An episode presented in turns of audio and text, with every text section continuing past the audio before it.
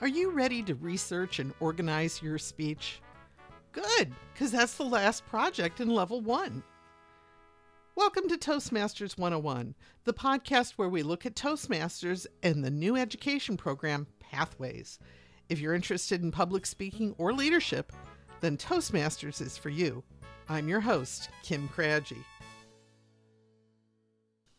Pathways provides you with a couple of PDFs to help you organize your material in your speech. They outline seven different types of speeches. They explain the speeches have three distinct parts the introduction, the body, and the conclusion. So, how important is speech organization anyway? Let's make it really simple.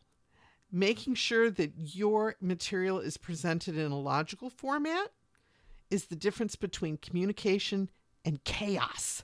That's how important it is. Just throwing all your information at your audience is neither informative nor persuasive. You have a task as a speaker to be proactive. You have to present your data and your conclusions in a format that the listener can follow. Your call to action should be obvious and motivating, but it won't be unless you organize your material first. So, how do we get started? First, you have to pick a topic. In a previous podcast, I suggested doing a topic that you were really comfortable with because you were going to have to repeat the speech. For this speech project, you're supposed to be doing something that you have to research, so it's going to be something you don't necessarily know as much about. You're going to have to do some research, and that means finding a topic. Inspiration is going to come from a number of places radio, newspapers, a book you're reading, a show you're watching some comment that somebody randomly made in the elevator yesterday. That's where you get your ideas. You research and you organize your speech after you pick your topic.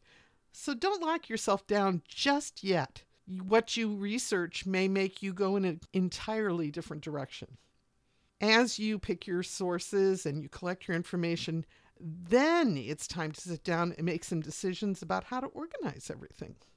I think there are three most common ways to organize speeches categorical, chronological, and persuasive.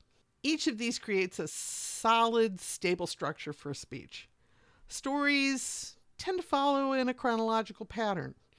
Problem solution is usually a chronological speech because you're showing the problem and then the solution. Categorical breaks the topic down into sections. Informational speeches often talk about the parts of the topic. You might show the benefit of one thing by showing how it relates to another in a comparison contrast format. Then there's persuasion. It is my opinion that public speaking is performance art. It's not acting somebody else's lines like a part in a play, but it's an art to lay out information in logical arguments and persuade somebody. Let me give you a recent example. I was wasting time. I mean, I was doing media research on Facebook and this ad popped up about pillows. This reinforces my suspicion that Facebook is listening to me all the time, as my husband and I had been just talking about replacing pillows. And then there's this ad. And what an ad it was! It started with the story of a school where the students are saved from a tornado by a very alert teacher, and all the children survived. But the school didn't. After the tornado, the students, especially the youngest preschoolers, were so stressed by the event that they couldn't sleep. As the media covered the story, a sleep researcher voluntarily sent pillows that were part of her work in solving insomnia problems. The claim that the pillows were made of a particular substance that relaxed a particular part of the brain, the story continued with how the pillows suddenly changed the students' lives. They could relax, they could sleep. Then the pillows were given to vets with PTSD, and suddenly they were sleeping soundly with this pillow. And I bought that pillow before I even got to the end of the video. That was persuasion. But persuasion isn't just about sales, it's about motivation to help people make personal changes in their lives. It inspires people to go and do great new things or to buy new pillows. When it's time to decide what format you should use, don't try to force a speech into a pattern that does not work. Go with the obvious pattern because that allows you to concentrate your efforts on the other parts of your speech that you need to work on as well. your vocal variety, your body language, gestures. Think about the evaluations you've already been given. Those will give you a good idea of what you need to concentrate on. So make it simple on yourself. Just use what works. Now, let me tell you a secret the smart way to write a speech, to write it backward. In the end, it comes down to the end. What do you want the audience to think, to feel, or to do when you sit down? I've talked about this in the competent communicator episodes of Toastmasters 101, but we're going to go over it again here. I find that the worst part of my speeches, consistently the worst part, and this is what the evaluator will almost always comment on, is the end of my speech. I just don't have a solid ending. Now, you might think that if you have a splendid intro and a strong body to craft the end, is going to be simple, but I'm going to say it's exactly the opposite. When you've got a strong end to your speech, you've built the foundation for the body and for the introduction. When you know what you want the audience reaction to be, then you know how to end your speech. You'll create a call to action, the challenge for the audience to act. Write that down first. Be specific, be concise, and make it absolutely clear what you want them to do. And when you know that, you can write the last paragraph of your speech. And I mean it, write it out. Then you can move on to the next part of the speech writing process, which is the body of your speech. A good 80% of your speech is the body of the speech. So you need to organize your information in a clear, orderly manner. As you do your research, you'll combine facts and information into some logical categories, or you'll recognize the sequence that the speech needs to follow. Maybe you're going to try to be persuasive, so you've got to craft the speech to convince your audience to agree with you. Should you write out your speech? Look, I do. You don't have to, but I think it's a really good exercise to help you craft what it is you want to say into how you say it. Rhetoric is an art. Writing might be hard, but it'll help you develop your own voice. Is it better for you to write on paper or on a computer? Mm, that's up to you. But early in your Toastmasters career, I think, and again, this is what I think, writing out speeches helps you more than you would expect. You'll get the benefits of learning the techniques of putting things together slowly. Then, when you need to, you'll be able to put a speech together faster, even on the fly. And that's a very useful skill. When you have your ending and when you have your body, all that's left is the introduction. This will be easy to write because you've already got your ideas in place.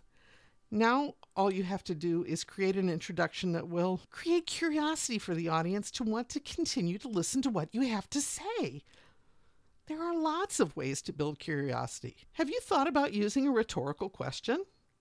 Or you might make a list of the things you're going to talk about and see what inspires you. But please, please do not fall into tell them what you're going to tell them, tell them, and then tell them what you told them trap. It is the worst way to handle a speech. Nobody likes this format. It's boring. Weirdly, a lot of speech training courses are going to tell you to do exactly that. Don't. Resist the temptation and open the door to your creative side. Use stories like how I bought pillows, or allegories, or humor. Curiosity is your friend when you write it into a speech intro.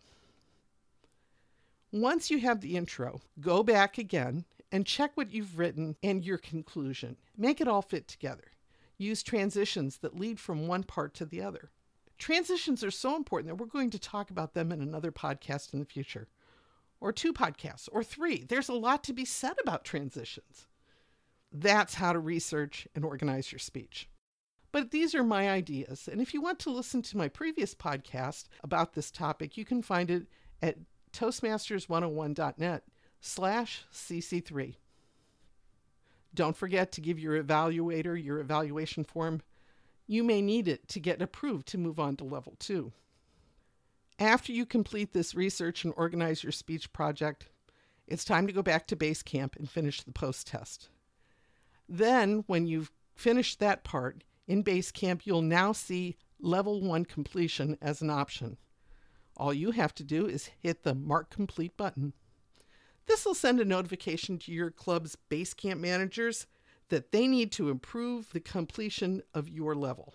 Base camp Manager's tasks are really not that hard. The base camp Manager has to sign in as a base camp Manager, not just the club member. Now, some base camp managers want to see the actual records, evaluation forms of your four speeches, and the evaluation of your evaluation. It's up to them what they want to see. However, if you store your evaluations online, you can't show them your records at this time unless you save them as PDFs or image files and forward them via email or a shared drive.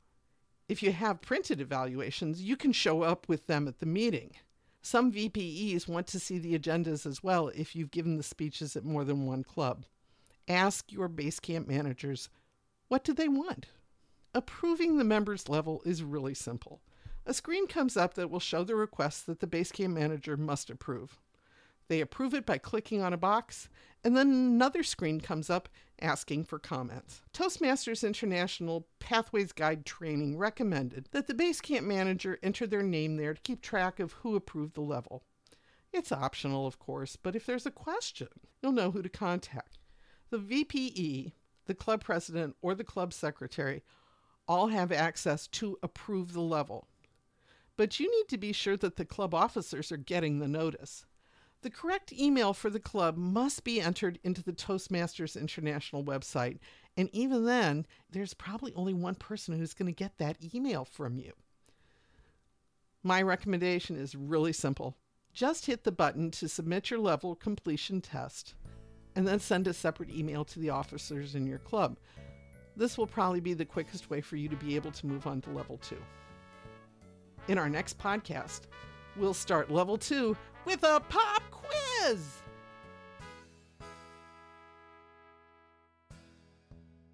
Our music today is from Incompetech.com. Thanks for listening to Toastmasters 101, a podcast production of Toastmasters District 10.